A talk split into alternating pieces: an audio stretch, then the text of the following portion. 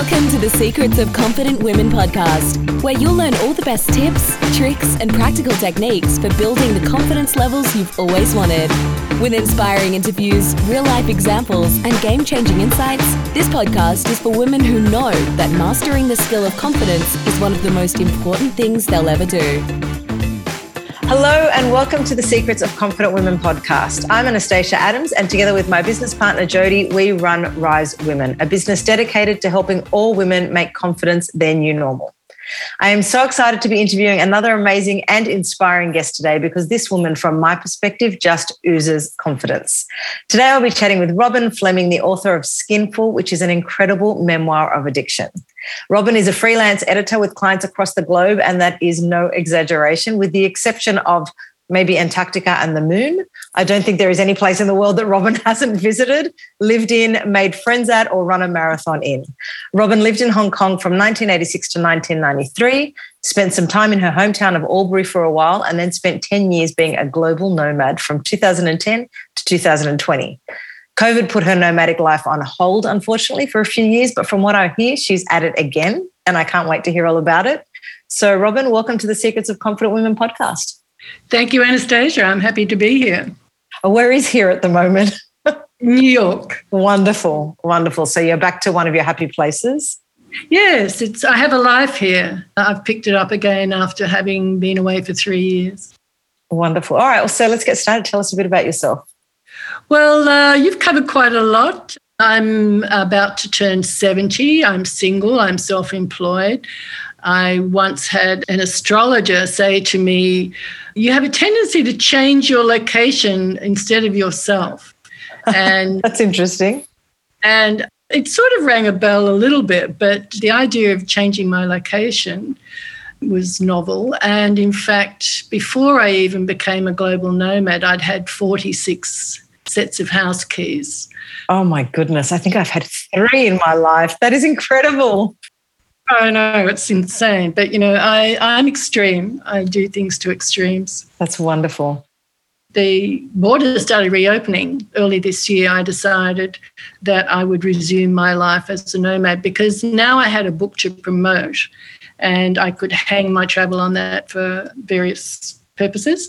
And you know, I'm I'm very happy to have started. I left Australia the start of April and went back to Sarawak in Malaysia on the island of Borneo, which is one of my homes. I spent six weeks there and then via two weeks in London.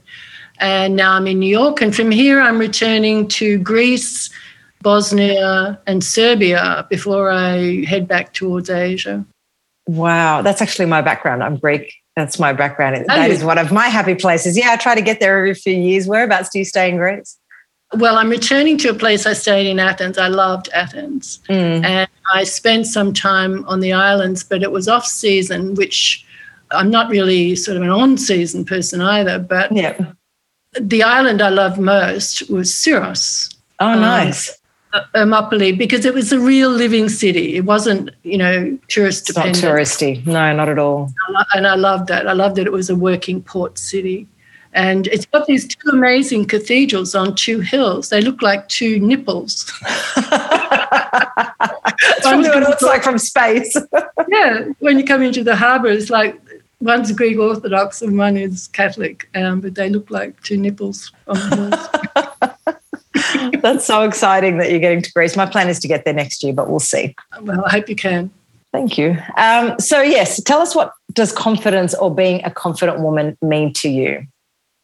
Well, I thought about that and I came up with the sort of definition being the designer, architect, and builder of my own life. So that requires setting goals. Yes. Breaking them down into achievable sub goals. Having the self confidence and determination to find ways around hurdles and obstructions. Yeah. And celebrating my achievements and successes.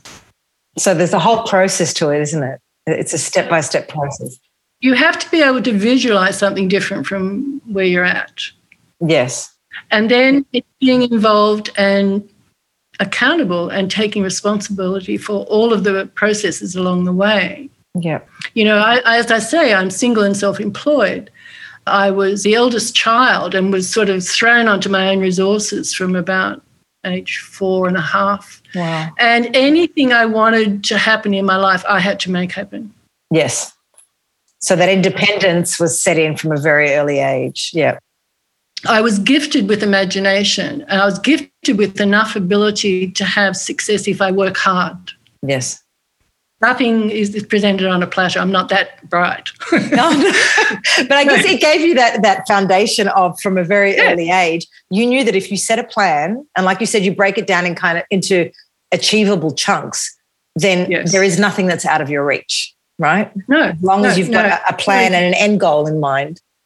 Yes, yes. And I do believe in goals, although I, I just came across something that I said in my book. you know, it's also important to, you know, I, I mentioned something that reminded me of the, and I'm quoting now, of Yep. the transformative power of trusting in and flowing with the process of living and of not always trying to shape an outcome. Yeah. So I think we somehow have to find a balance between separating out what's your stuff to do mm-hmm. and then enjoying the process of seeing things manifest. Yeah. And accepting that sometimes you will divert from the path and sometimes it's in your control and sometimes it's not. And just kind of trusting in the journey, I guess. Yeah. I, I think you know, it's a challenging, straddling process, but you know, it means that you are being the designer and architect and the builder of, of your life. But you're also a participant in a process that you're not in total control of. And what we learn in life is how to roll with those punches, Yeah, absolutely. how to pick ourselves up. Yeah. And there's that that element of there is a certain amount of control, but sometimes you do need to let it go, don't you? It's it's not a case of life is happening to you. No, no, no. You are in the driver's seat and you are dictating which way your life goes. But there are some things that are out of your control and you just need to accept it, learn from it, and move on, right? Yes. I mean, you know, in any relationship we have, we can't drive a relationship totally in, in any direction. No. That's another example of where you have to find, you know, the give and take. Yep. We do our part and then we can't control what comes back at us. Yes, and we have uh, we have a relationship with let's call it the spirit of the universe or whatever, and we have a relationship with ourselves, and we have to give and take with ourselves as well as with other people and and the larger forces that operate in our lives. Yeah, absolutely. It's all an adventure. That's that's what's really fabulous. Well, if anyone understands adventure, Robin, it's you. because I was just reading this book, and honestly, it was one of the most incredible books I've ever read because I'm reading it just going, how is it possible for one person to fit all of this into one lifetime? It's like you never sat still, Half a lifetime so far. right? Right? Up until this point, how have you done this much? You could find a hundred different people and put their lives together, and they haven't visited as many places and had as many experiences as you have. And I just mm. find that incredible. You know, that feeling of it's never enough. I want more. I want to try more. I want to do more. I want to experience. I want to meet new people. I just find that amazing. Yes, but this is also characteristic of, of an addict. Yes, I can see that. Yes, you know, more, more, more. It's never enough. But Yeah. uh, my book is about my addictions, my different types of addictions. And I explain why I believe I developed this part of my character. Yeah. There are positive addictions too, you know, and now there's not much in my life that's evil. You know, it's it's all pretty positive, you know, it's for, for good now. Yeah. That is something that I realized it, there was this kind of anticipation and this almost like an anxiety as I was reading the book, going, oh my God, what is going to happen next? And where is this going? And is she going to beat this? And how do you work through this situation? But at the end, there was a sense of peace. Hmm. There was a true sense of, right, you are exactly where you need to be. And I, I felt that throughout, that you were always exactly where you needed to be. But at the end, there was a really overwhelming sense of, oh, okay, it was like a happy ending for me at least. There was a really beautiful sense of peace. And you could see, you could follow that journey and go, all right, that's where it ends. And it's great. And obviously, it's not where it ends, but from the book's perspective, it was a really beautiful place to finish, I think. Well, the, the title Skinful means three things. I was very aware that anyone other than Australians or probably the Irish don't know the term skinful as meaning having had enough alcohol to make you drunk. So I needed Yeah. to explain that. So skinful means we, we use that term. I've had a skinful. Mm. And uh, but in the context of the book and my personal journey over the years that that, that are covered in the story, it also means shedding an old skin for a new one, which I do frequently. Yes. And ultimately being comfortable in your own skin. Yeah. Now, the working title for this book, if I can just digress for a moment, was Where in the World Are My Orange Underpants? See, I've read the book, so I get that. And I love that at the end, you don't even know where they are. Yeah. you, you yes. don't know where you left them. And for anyone yes. listening, they just go, oh my God, she's left underwear somewhere. Uh, there is a backstory to this, but I could totally see that as a working title for this book because it just makes sense. Yes, you know, and the idea was that ultimately, you know, I, I, wore them over my running shorts, you know, and they were like a superheroes outerwear, outer underwear in bright orange. But you know, ultimately, your power lies in you. It doesn't yeah. lie in you know a pair of super underpants. No, well, I guess it's what they mean to you, right, and what they represent for you. But you decide that. Yes. Yes. So tell me, when are you the most confident version of yourself? I may just read what I my thoughts on this because it was a very interesting question. These were all interesting questions. I have never been as confident of myself and as comfortable in my own skin as I've been in my 60s. Wow. It, it took a while. In my late 50s, I finally accepted I was having to trade off too many things that are important to me if I wanted to keep drinking. Mm-hmm. Things like self respect, honesty, authenticity. Now I'm able to let who I am on the inside show on the outside. And we know the narrative arc of the book is how I'm perceived by two total strangers. Yes. And the difference is not how my look has changed, but how I have changed in my relationship with myself and how that's reflected on the outside, right? What you show to the world without that sense of fear or or self doubt.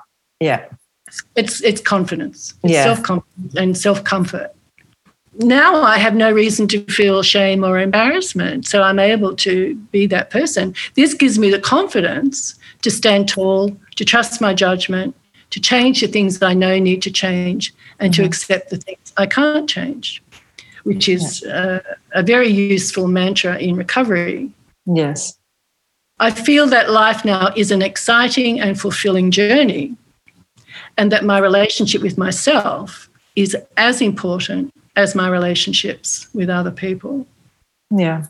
I find it incredible that you should say that you feel that life now is an incredible journey because from reading your book, it sounds like your life was always an incredible journey, but sometimes you can't see it when you're in there, can you?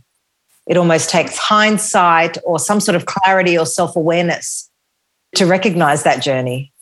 I think for a couple of decades after I left home at 18, it was a bit like a. Uh, what's that movie about the bus that's out of control? The tr- oh, speed. yes. That's a classic case of life is happening to you. Completely out of my control. I can't dictate where I'm going. I'm just going to sit on the bus and write it out. Yes. Yeah. But it's interesting. I've always had an awareness when I'm at a turning point. Right. And I've had a number of turning points. I can say we all we all do. Oh, absolutely. We all have those moments where we have an opportunity to stop in our tracks and, you know, stop doing what we've been doing, you know, and say, who am I? What life do I want to live? Yeah. And am I living that life? Yeah. And you know, if the answer to that is no, then what can you do but try and put together the life that you can imagine for yourself? I mean, it's your soul will die if you say, I'm not living the life that I want, but that's okay. Yeah. I find that there's an incredible sense of responsibility in that, that I think that's where a lot of people fail at that turning point because sometimes we put it onto other people. You know, my life will be better if I had more money, if my partner was more supportive, if once my children grow up and they're out of the house, or, you know, if I lived somewhere else, or if there are so many ifs that we place on ourselves. When really, like you said, the, the true sense of responsibility comes from if I don't like my life for what it is, what can I do to change it? Yes. And I need to be responsible for that. Nobody else can drive that for me. Absolutely. It takes confidence to trust that you'll make the right decisions. Or just to trust that you're making the right decisions in that moment because you won't know what the outcome will be. No, no, no, you don't. So later on, you might think that the decision was wrong. I mean, obviously, there's never a wrong decision because you can't go back and do it again. Yeah. So it is Yes. what it is, and you take the learning and you move on. But you've Yes. got to have that sense of self belief that I will make this decision because at this point in time, this is what I think is best for me. And then I will deal with whatever outcome I'm given. Yes. Yes. I mean, we can make very poor decisions if we're not integrated. You know, if we are, Yeah, that's right. if we've got emotional problems that we're not managing well, as I had, Yeah. you know, there can be a lot of turbulence in life when you're bouncing from one thing to another because you're not centered. Yeah. Yeah. I can definitely see that. Yes. And I, I would say I was very lucky to survive. You know, my life was not a horror show by any means. You know, I, I am very typical of a woman my age who learned to drink socially in her 20s and kept on Yeah. doing it when things happened and used it in a different way. Drank for emotional reasons, drank for comfort. Yeah. But I never lost a license. I never, you know, I, I'm way under the radar. This is called grey area drinking. Yeah. You know. So there were no direct, obvious consequences. it can be high, very high functioning. Mm. You weren't stumbling down the street or, you know. Well, I did. I did. I did. No, but I mean, in terms of aimlessly wandering, like you said, because you'd lost your license or because you'd been locked up for it, or it was just very much an under the radar sort of thing. I was running marathons. Exactly. You know, I, I was very high functioning, but my soul was suffering because, and I use that term. I don't know why I use that term, but it felt like whoever I was was struggling to hold myself together because my battle was on the inside. It wasn't with what was on the outside. That was just a manifestation of what was on the inside. And I was not comfortable with myself because I had, as I say, let's call it slight childhood traumas, a sense of uh, not having been nurtured enough as a child because I was the eldest of four, and very quickly there were no hands for me to hold, and I had to be self sufficient. yeah. So uh, I'm very typical, but it was a struggle to heal that pain, what pain there was. It was a struggle to heal it. I didn't know how to heal it. And, and so I medicated it. Yeah. But, you know, other things were important to me enough, you know, to, to go to work, you know, to have relationships, to have friendships, to, you know, to be able to enjoy things like like in Sydney, running in Centennial Park or on Bondi Beach when I was living in. Yeah. These things were important, but it was a constant juggling act. And sometimes I fell off, I, I dropped the balls. And that would be exhausting, It is exhausting. even imagine, Yeah. because you can't seek, like you said, if you're trying to fly under the radar and you are in that grey area, you can't seek external support for that. It's very rare that someone in that situation would go to friends. No, you're trying to hide it rather than going to people saying, I need help because I'm not coping. Yes. Yeah. Actually, yes. So it's a private hell. Mm. It's all on a spectrum, of course, but Yeah. it, you know, to the degree that it's hellish, it's a private hell. And many women, I think, drink differently from men for emotional reasons, and they are in that hell. But it is possible to change. It is possible, you know, to have these turning points and say, is this the life I want to live? Mm-hmm. And if the answer to that is no, then we are incredibly fortunate to have resources available to us, to have support networks, to have social media, Yeah. all there. And all we need do initially is be honest with ourselves. and recognize that turning point when you see it and do something about it. I think it takes an incredible amount of courage and bravery and confidence to tell your personal story in such a really it was just a raw and authentic way, especially when it addresses a topic like addiction, which can be so sensitive and confronting for so many people. So, what was it that actually gave you the confidence and the motivation to tell this story in such a public way? You're not telling friends, you're not telling family members, you're putting it out there to the world. And that takes confidence. What was it that drove that decision for you? Well, as a 60 something single self employed global nomad, I knew that I had an unusual story to share. And I'd always wanted to write a book. And I've made my living by working with authors and editing their books.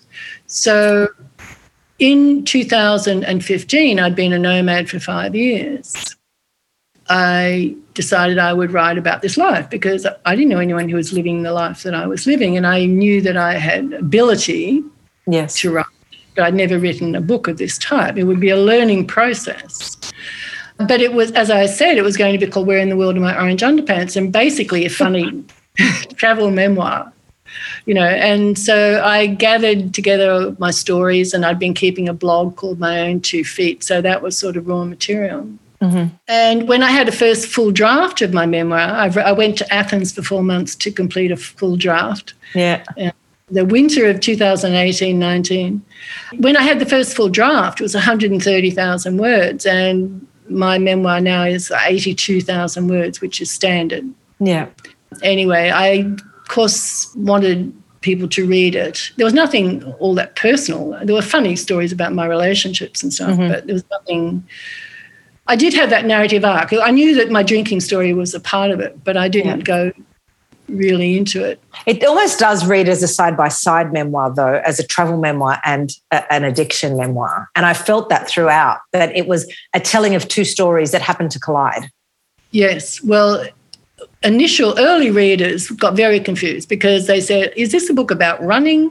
Is it a book about dogs? Is it a book about yes. drinking? Is it a book about traveling? I don't know what this book is about. It's about too many things, you know. And publishers who I approached said, Oh, they said many things. They said, We published a book for this market. We don't know what this book's about either. We don't know who the market is, but if we do know who it is, we published a book for them already five years ago. Right. You know, so they didn't have the vision. They couldn't mm-hmm. see who I could see. But I took that, this is an interesting thing, Anastasia. I, I took this rejection as an indication that I wasn't making my point clearly enough. Right. If they didn't get it, it wasn't their fault. Yeah. It meant I had more work to do. A bit more clarity, maybe. Yeah. So what I did then was I got some professional feedback and, and paid for assessments, and they said, "Okay, uh, you need to make your themes much clearer, mm-hmm. and every anecdote needs to propel your themes or your narrative arc. It can't be." Can't have all these little, you know, offshoots and funny story for the sake of a funny story. There's got to be a common thread Yes. It has to illuminate the themes. So yeah. I had to be very clear what my themes were. And I did a lot of work back mm-hmm. in Australia for COVID. I had the opportunity to spend most of late 2020 to mid 2000 and 2021 yeah. and getting the feedback, professional feedback that I needed to help me go over it and over it and over it and make sure that everything worked.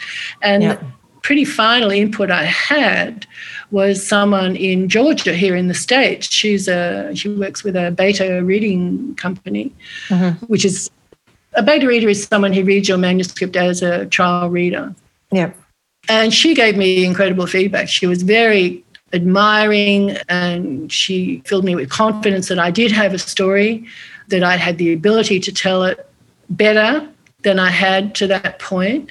But also, she encouraged me. She said, go to where the pain is, mm-hmm. go to where it hurts. Because in telling the story, I'd skimmed over everything that was under the waterline. Yeah. Under the wine line. yeah, yeah. There's actually a really interesting passage on page 41 that I found interesting. And I think it may be because I saw that word, everything we do is around confidence. So I saw that word confident and went, oh, there's something in here. And I just, I found it so relatable. And I think so many women could find it relatable. You say, it had been a horrible year. I'd gone into it feeling confident and excited by the potential and challenges it held, but the energy I had put out hadn't given me any of the returns I'd imagined. Now battered and bruised by the blows to my self confidence and by the breakdown of relationships with people I respected and liked, I would have to dig deep and rediscover my own strength and resilience. And I thought this paragraph was so powerful because I think so many women have instances like this in their lives where they feel that their self confidence has been battered and bruised. And you know, for you, it was certain catalysts. For other women, it's other things. Yeah. Uh, but I was curious to find out was this a hindsight realization for you at the time that you wrote the book? Is it something you realized at that point that this series of unfortunate events had taken its toll directly on your confidence? Or was it something that you actually felt in the moment that it was happening? Was there that self awareness around the impact that this was having on your confidence? At what point did you see that? I was aware of it at the time, but in the final work I did on the manuscript, where I was looking at, at the emotional content more closely and adding more reflection, mm-hmm.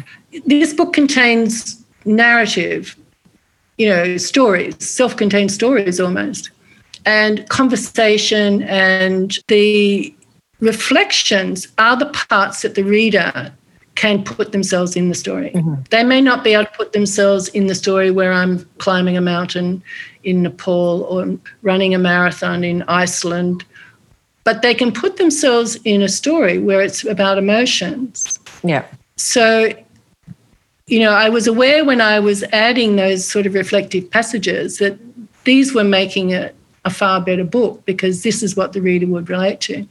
But when I had that experience itself, I also was aware.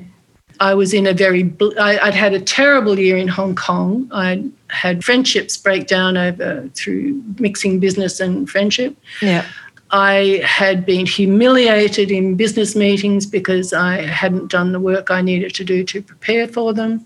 I was drinking every night to cope with this feeling that I was floundering in, in this life that I'd created. Mm-hmm. I'd overstretched myself. So I went as far, and I was living in Hong Kong, and I dismantled everything. And I said, I'm going as far away from here for a break as I possibly can. Where is the furthest place on the planet from Hong Kong? The Outer Hebrides off Scotland. so I, you literally picked the furthest point from Hong Kong. I did. I did, and uh, and it was winter, and it was bleak, and it was cold. So I went there so as to be as far from that experience as possible. Mm-hmm. I think I recognized I was at a very low ebb in terms of my self confidence. I needed to put myself in a remote, beautiful, natural environment to clear my thoughts yeah. and get perspective on this year I'd just been through. Mm-hmm. And I say in the book that I saw the start of a new year, and it was also the start of a new decade. And I'm a big one for starting things on the first, you know, first day of the week, month, year, century, millennia. Yeah. You know, these are all yeah. opportunities. Yeah, absolutely. So I saw it as the opportunity to make a new start, and I would change the things I could. Mm-hmm. But I didn't at that time change the one thing that was really underpinning everything else, and that was my dependence on alcohol, white yeah. wine. I find it fascinating that you said you knew that your self confidence was suffering, and yet, and, and, we talk about this all the time, that you can be confident in some areas of your life and not in others. And mm. you were quite aware of the fact that your self confidence had taken a blow. Mm. And yet, you still had the confidence to leave everything behind and start fresh somewhere else. And that takes an, an amazing amount of courage. And i think that kind of speaks to you know there are often times in life where women will say i've lost all my self-confidence. And the truth is you never really lose all of it because you can be confident in some areas of your life and not in others. So you clearly mm. had lost your confidence when it came to your business and you know your ability to interact with certain people. But that confidence that you had that was it's a constant theme through your book that confidence to travel and rediscover and reinvent yourself in new places that never left you. It didn't no. matter how much you, your confidence was affected in one area of your life, you still had the confidence to, to move to the other side of the world, literally.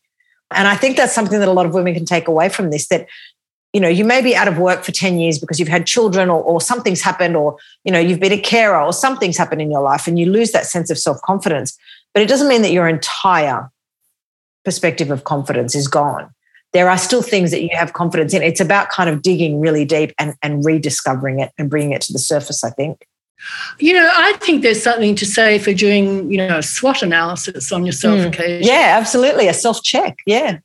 Or, or, doing it with someone who can give you a, an outside perspective and say, you know, but you've got these skills, you know, you've got mm. these qualities. Just to be reminded, because we're habitual beings Someone who's nomadic, I love routine. As soon as I arrive somewhere, I set up my routines. I used to, it used to become funny because I'd have the same thing for lunch every day. If I was in Florence or Budapest, I'd find, you know, a favorite thing. And I'd say, if I want something different for lunch, I have to change countries. because That's fantastic. I get caught up in my routines, you know, my rituals. It's but, not funny. yeah, but a SWOT analysis, I think, is useful mm. because we forget that we have some abilities, or we we forget that they actually have names, that they are a thing. Yeah, because our brains are just primed to pick out the worst in our lives and where we've failed yes. and where we haven't lived up to the standards that we've set for ourselves. But every time we achieve something amazing, like just the fact that you left a life that you'd created and invested so much time and effort and money into and picked up and moved to the other side of the world, that in itself is an achievement. But we don't see it at the time, right? We yeah. just go, oh, my life is not working for me and I'm just going to move. But your confidence has gone in one area and it's come up in another. And I think so often as women, we don't recognize that. Yes. We, we pass over that strength that we have in making change yeah. because we are feeling battered and bruised when I was back in Australia recently, I had an opportunity to go through some things I'd had in storage for 10 years. And I found mm-hmm. some old journals from the 1980s when I was in my early 30s. Mm-hmm. And, you know, I'm constantly dithering about men, you know.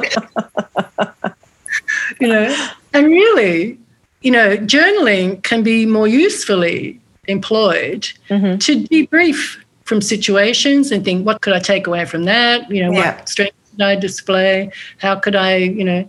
And revisit it at a time when you're not as emotional, right? Because you're writing yeah. it in an emotional state. But then if you read it back later on, you're seeing it with different eyes. It's like yeah. you're reading someone else's story. So you will almost give yourself different advice. Yes. Because you're coming at that experience differently.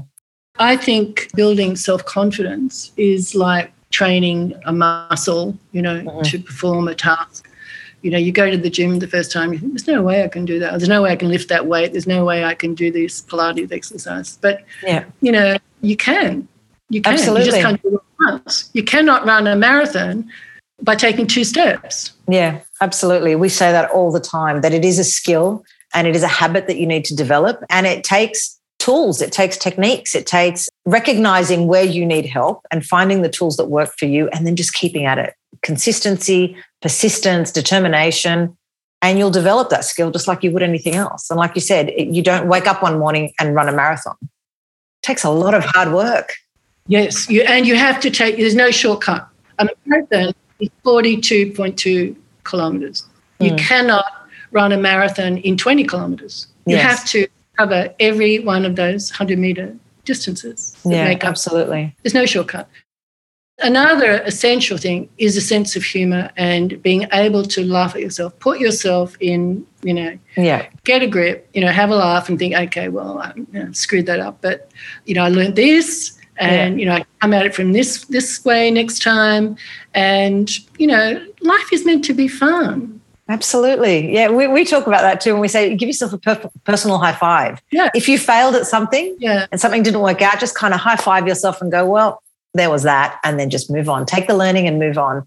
Because if we take it too seriously, I mean, we get to the end, a lot of misery, a lot of heartache, a lot of anxiety, and no learning. You can't learn in that state. Yes. And really, you've got to own your stuff and you, you've got to be honest with yourself. Yes fix the things that need fixing. Mm-hmm. Be honest with yourself, own your stuff, be able to laugh at yourself, be courageous, be optimistic. Mm-hmm. Easy to say all of this stuff. I know, but it takes work. You practice. Yeah, absolutely.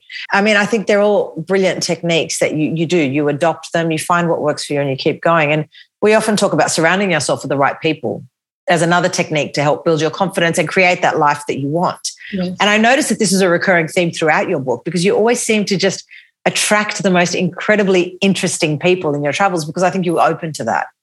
You, you always seem to be open to meeting new people and then you you make these connections and you keep them. You make a conscious effort to stay in touch with so many of them over the years so that whenever you travel back there, you've got those friendships ready to go. And that doesn't happen overnight. That's an investment. You work hard on that. Um, and you speak later in the book about the people who you met in your meetings and how they inspired you. what is it for you about having certain people around you that gives you the confidence to want to become a better version of yourself and to create that life that you want? Well, I'm very sociable. I need a lot of time to myself. I really need a lot of time to myself. I work from wherever is home. Yeah. And and in my downtime, I still need a lot of time alone in my head.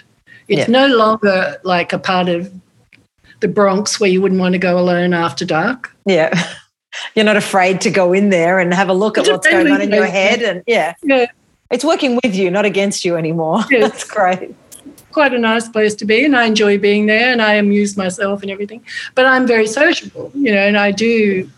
I can make quick connections with people who feel like my kind of people. But also, there can be people I meet in a very fleeting way who I only have the dimmest perception of. I know nothing about them, Yeah. but there's something that makes me think I'd like to stay in touch with you and get to know you. And so social media and Facebook have just been extraordinary. Tomorrow morning, I'm going down to the Lower East Side in New York here to have coffee with a guy I met on a subway platform seven years ago in New York. That's amazing. I just met a guy on a subway platform. We're having coffee tomorrow after seven Yeah. years. Yes, we very occasionally like stuff, but we've been aware of each other. Yeah. And we share a great interest in photography. And so we have a date tomorrow to meet up. But I wanted to say that it's important to me, even though I, ha- I need a lot of time to myself, mm-hmm. to engage with people and Yeah. to engage with places that I'm calling home, whether it's for two weeks, a month, two months, mm-hmm. or three months. But is it a certain type of people that you are intentional about keeping in your network? Is it the type of people who encourage you, who make you want to be a better version of yourself, or who add some sort of value to your life, or you can see that you add value to their life, perhaps? Yes, it's about some of all of that. Yeah. You know, I, I, I want the same quality connection anywhere. Yeah. So I don't need drinking buddies now, for example. Yes. You know, and I sat at a lot of bars late into the night with a lot of people for many years who really I wasn't interested in at all, just so mm-hmm. I could keep having another drink. You know, Because they filled, well, they ticked that box at that time of your Yeah, life, right? yeah. They were that person that you needed at that time. Yes, but you know, now it's important to me. This thing about engaging with people who make me, you know, a better version of myself is mm-hmm. very important. Yes, of course. You know, I want to find that person brings out my empathy, you mm-hmm. know, compassion, my humor, that they interest me, that I interest them, that they're interested in things outside of their own little world. You know, I look for, these qualities. A broader mind, a different perspective. I do want, you know, when I make a strong connection with someone, to feel that I'm learning from them. Mm-hmm. That, you know, I have a lot of room in my life to squish up to allow someone else in. Mm-hmm. It's funny. That's it's not like there's only a limited capacity. I, I know a lot of people mm-hmm. who seem to have very limited capacity. And I, I found that a little going back to Australia for the two years of COVID. I went back to my hometown. Everyone's got their social networks already. And they're not And interested in expanding. They don't really have space for a single woman who's pushing 70, mm-hmm. you know, whose life is completely different from theirs. Yes. Like even my brother hasn't read my book. Yeah. Uh, my sister's not interested in reading my book. Their lives are much more closed. Well, I suppose in that respect, you'd then surround yourself with the same type of people, right? The same type of people who like to live their lives in smaller bubbles. Whereas I find that the people that you're connecting with are so much more kind of broad minded and they're open to seeing the world and learning from new people because we like attracts like. So if you're that person and you need these people or you want these people in your circle to to create that lifestyle that you want and to have that network and those connections, then you will attract the same types of people. I don't think broad minded people necessarily attract smaller minded people because it's hard to make that connection with people like that if you don't have common interests. Yeah, I know. So friendship is different from just being visible in a community. I also want Yes. to be visible in a community.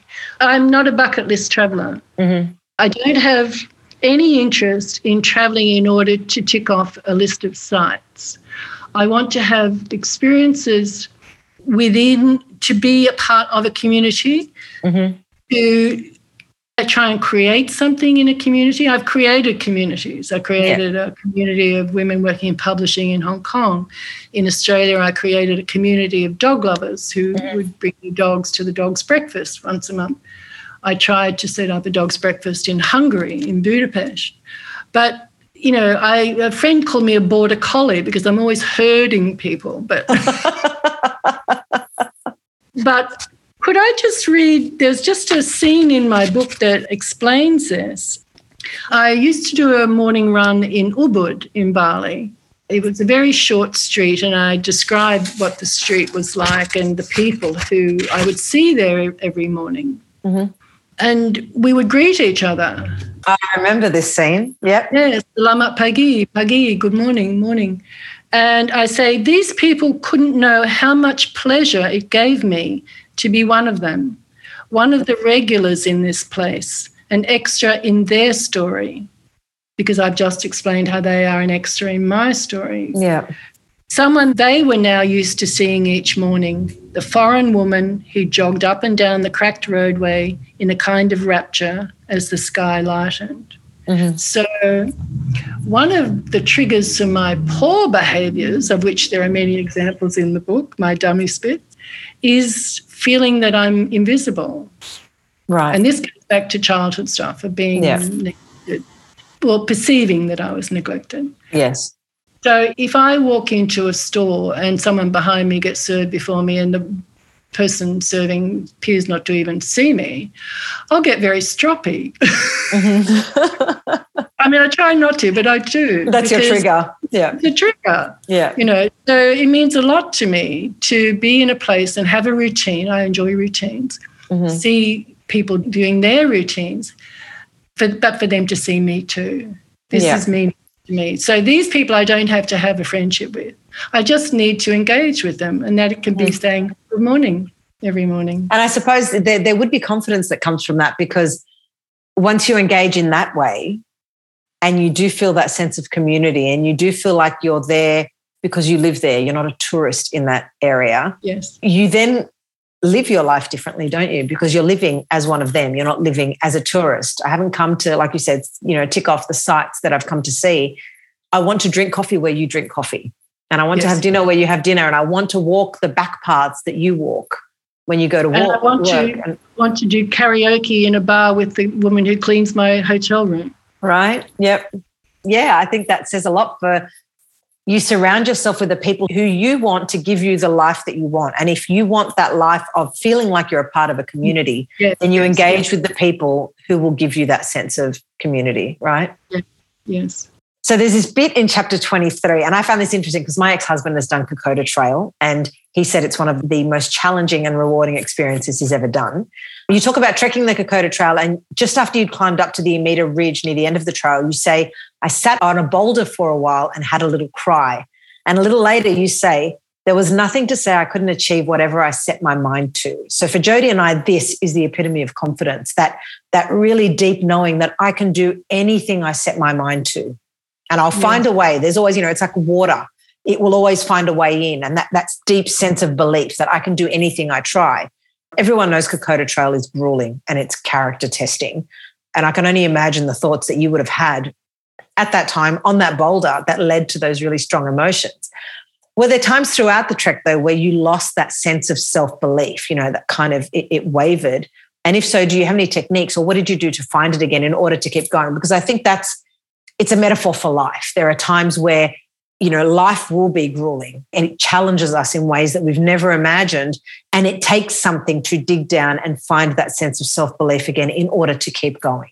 So, do you have any, you know, advice or any techniques where you feel like I've hit a wall and I need something? I need to find something to keep going. I hope this will answer that question, Anastasia. I thought about that a lot. Kokoda is very tough. Yeah. And I was very respectful of how difficult it was going to be. And I trained appropriately. Yes. So that I had the best chance, not just of completing it, but of enjoying it. Yes. Different experience altogether, right? Completing and enjoying. So that moment when I knew that I would finish, Yes. it was very tough. Uh, they were tears of happiness that I shed near the end of the trail. Because I'd set a goal, I'd figured out how to achieve it, and I'd taken all the necessary steps to get there. So this is a constant theme with me. Yeah. Yeah, absolutely. And that sense of accomplishment. Yes. My porter kept calling me a strong girl. You know, he- he was 20 and I was 56 then. So, you know, I was pretty pleased that he acknowledged that I was strong. I was, in fact, the uh, there was only one other woman. She was half my age, and I was there was one other man who was slightly older than I was. So I was up mm. there. I was, Yeah. in fact, with all the 30 year old football guys, I was invisible. you oh, know. absolutely. yeah. Because you don't fit into their world. Yeah. What do you mean? but also, you know, at, at that time I was still drinking and I was setting mm. these sorts of goals as a way to moderate my drinking, you mm-hmm. know. But by not drinking so much, I was able to achieve those goals. You know, Yeah. it was okay. It's a bit of a cycle that you're trying to get yourself into, right? Yeah. Uh, so anyway, um, after Kokoda, I immediately upped the ante and signed on to trek to Everest Base Camp in Nepal. And I tell in the book the story of what happened about that goal. Yeah. I don't think in at Kokoda or elsewhere I ever lost my sense of self belief. Mhm. I always knew that if I did the work that was required, I could achieve any task I set myself. I never lost that Yeah. knowledge about myself. Whether or not I was prepared to do the work Yeah. fluctuated a bit. Yeah. And of course, the hardest journey can only ever be taken one step at a time. In New Guinea, this is a strategy. In New Guinea, for Kokoda, I remembered the Australian and Japanese soldiers who had fought battles there.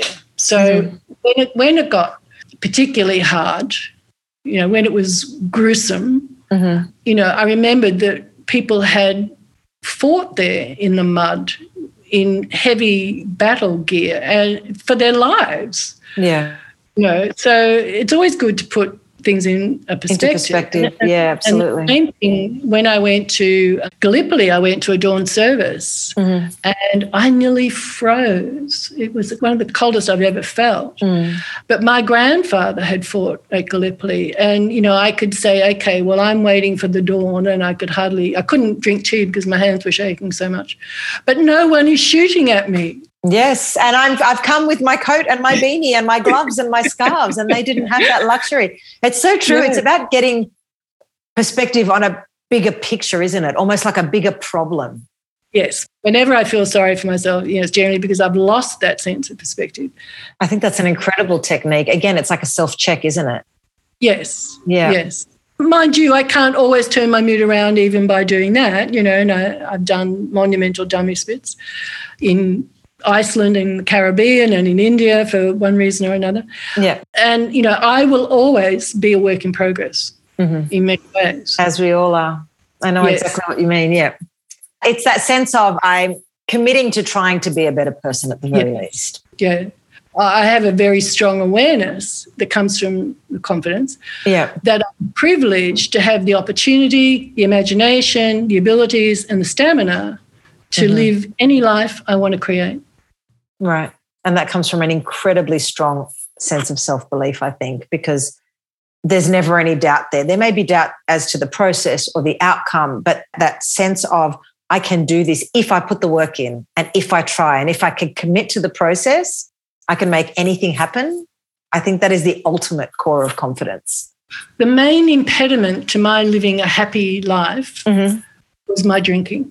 Yeah. It took me 40 years. I drank for 40 years. It took me 20 years to realize I had a serious problem Yeah. and struggled for 20 years to, to keep my drinking moderate under the radar. Mhm. I failed.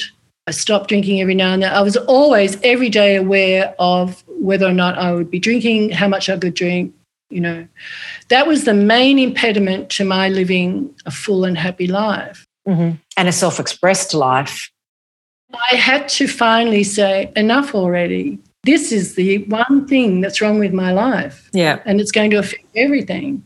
I have to man up and Mm. say, it's time, Yeah. which is what I ultimately did. Yeah, I think that's actually a great segue into the next question because there's a section where, after having been sober for six months, you mentioned some advice that you were given by friends in recovery to adopt spiritual practices to help you with that resilience.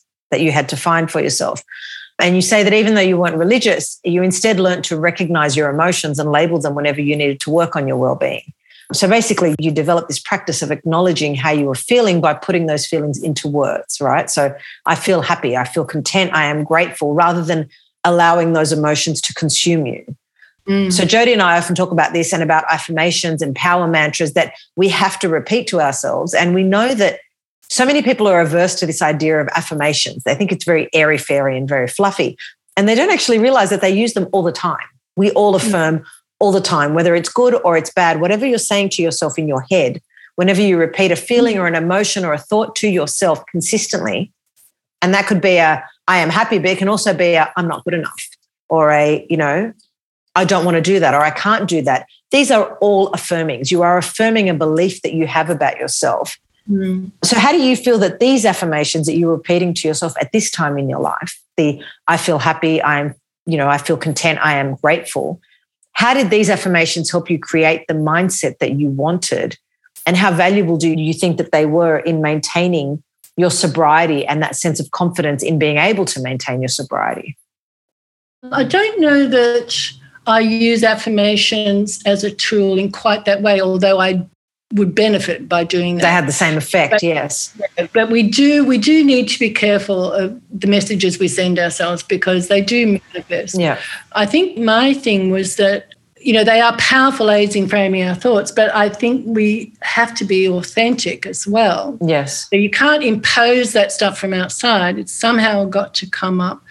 So I'm I'm sort of taking a different tack from you, but I I do totally get what you're saying, and I do totally we have to be very careful of the messages we send ourselves yes. and and veer on the heavily on the positive side. Well, our brains are primed to go to the negative. It's yeah. our primal instinct to go to the negative. So I think that means that if you want to have a positive and happy and self-expressed and self-fulfilled life, you intentionally need to push yourself to the positive because our natural default is negative. Yes. And this is where self-compassion comes in as well. Yes. You know, that may be true. This we we're not great about this aspect of you know managing our lives, but mm-hmm. have compassion for ourselves. Say, but I'm trying. Yes, you know I'm I'm I'm on the right path. I'm not there yet. So try and be compassionate and forgiving of yourself. Mm-hmm. And I mean, give yourself a breathing space to to change. You know, we can't do yeah. everything all at once. And give yourself permission yeah, this came up in another recent interview that I did. This idea of giving yourself that space and that compassion and that permission to put the ball down every once in a while or, you know, accept that this didn't work out and and it's okay. Yes. Or that you can't take on this new thing or that you are cracked in some way and it's okay. That that sense of permission and compassion I think is so valuable because as women a lot of us don't we don't give ourselves that. We always expect to stay at a very high standard a highly functioning standard. Yes, women, we do. But for me, those were ways for me to feel feelings I'd been trying not to feel. Yes. Uh, and I say in the book, when I stopped drinking, mm-hmm. I no longer awoke in fear after a night of drinking, anxious about what I might find or recall. I was mm-hmm. more aware of my surroundings, of things that were not me, I yeah. was better able to see beauty in the ordinary, everyday world and to consciously acknowledge the pleasure I felt in noticing small things a shaft of light in the market hall, the taste of hot banana, the wrinkles on the face of the flower seller, the sound of laughter. So when I use term, I feel happy, I feel mm-hmm. grateful, I feel content. This was a way of acknowledging feelings that I had been trying to numb. Yeah. But also, I needed to acknowledge when I felt uncomfortable yes. feelings. I feel sad. I feel disappointed. I feel lonely. These are not affirmations, these are acknowledgements. Mm. And labeling an emotion so that it doesn't consume you. Yes, and I needed to say, I feel lonely, I feel sad, I feel disappointed. Mm-hmm. I, I, have had an experience just this week. I, I feel puzzled mm-hmm. by way of friendship, a close friendship, has changed. Mm-hmm. And I didn't know what to do with the feeling. And I said to the person, something's different. I don't understand it. I'm puzzled. I feel sad. You know, and their response hasn't helped me at all. So I'm still left alone with those feelings. Mm-hmm. Now, a part of me wants to lash out, unfriend them on Facebook, you know, do all that stuff. Yeah. The saner part of me wants to just say, just let it be. Take your hands off the steering wheel with this one. You know, it's probably got nothing to do with me. Mm-hmm most likely has nothing to do with me. But, you know, I, I'm used to having some of these feelings and knowing how to deal with them instead of drinking a bottle of wine over them. But one of the first ways to deal with them is to recognize them, right?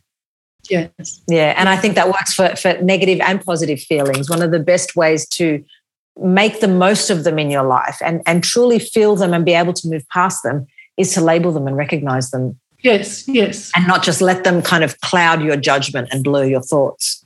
Yes. Um, there's a great part towards the end of the book where you say, and I think it ties in with this well, you say, I was starting to better understand that my thoughts and beliefs could influence how I feel about whatever was happening. My feelings didn't need to be the boss of me. Yes. So, how do you think that intentionally managing your thoughts and feelings can help you regain control of your life and boost your confidence? What, what connection do you think exists there? Well, that all came from this relationship with my father, where he was the boss of me in ways that I considered were unfair and unjust and randomly violent and you know and and I didn't want anyone to be the boss of me and yet mm. ironically I created a situation where my addiction was the boss of me certainly I need to use both I need to mm-hmm. uh, feel my feelings acknowledge my feelings but then stand back from them. Don't be ruled by them. Yes. You know, I, I, can act completely erratically if my feelings are in, in control. Unchecked, yes. Yes. So I'm far better if I can put them in perspective, stand back, learn when to say, okay, you need to change this. Mm-hmm. And someone else needs to change something, so I'll feel better. I'm in control, but I need to know when I need to change something, when not to change something, as in this mm-hmm. relationship mm-hmm. with this friend. Mm-hmm. So certainly, you know, bringing all my faculties mm-hmm. to play.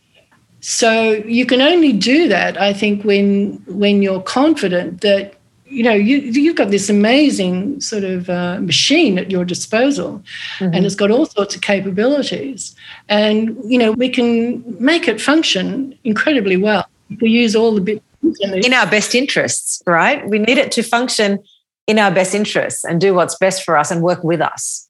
You know, not let it run riot and work against us. The other, the other thing I do is I I like to take very early morning walks, 5.30, mm-hmm. 6 p.m. I really love doing that with a friend because it's often not light yet. The start of the day is a very positive time for me. Mm-hmm.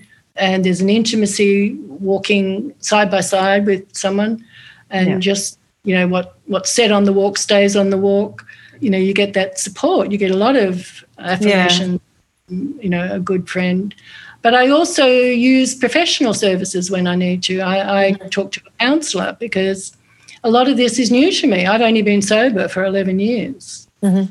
you know, so a lot of what people a lot of people have learned through having long relationships bringing up children a lot of life lessons I've not had the opportunity or the willingness to learn. Yeah. So I seek the same way I did when my book got to the point where I couldn't, I needed someone else's perspective on what needed to be done. Yes. I, I do a Zoom session with a counsellor every fortnight through an Australian mm. service it's great to kind of create that sense of external perspective taking because people other people can see things that we can't yeah. we're in the middle of it yeah and you need someone to kind of clear out all that dust and and just go this is what you need to focus on or at least to drive you towards that and to give you the tools to equip you to not be bogged down by all that emotion and you know all those feelings i think there's value in that with counselors with coaches with mentors with having those people around you who can support you at a time when you feel like you need something extra more than you can offer to yourself. Look, I apply that same rule in all parts of my life. We are in charge of our own lives. We can mm-hmm. decide mm-hmm. how we want to use our lives. I don't want to spend it ironing. Neither do I. Neither do I, Robin. no, I don't want to spend my life washing dishes. I don't have to. No. I really don't want to. but there are things you can subcontract, and I decide myself what I'll subcontract. You know, Mhm. and my mother could never understand why I'd have clean, and I'd say, well, for a start, what would take her two hours would cost me this much money in lost income. But she doesn't quite. True. Yes. She didn't quite understand that that thinking. That's a simple formula. The opportunity cost of my time cleaning is too great to clean. Mm. Yeah, that's right. Work And a lot of your work was virtual, right? remote. Yeah. But you could work from anywhere at any time. So your time is so it's not like you're sitting in an office from nine to five. no, no, no, no. Your time always has other value yeah. that you don't want to spend cleaning. And I had enough confidence in the validity of how I choose to use my time. Yes. You know, it's important to me to read, to watch good films, to watch documentaries, to get exercise, to prepare healthy meals. I put my time into areas that support the life I want to have. Yes.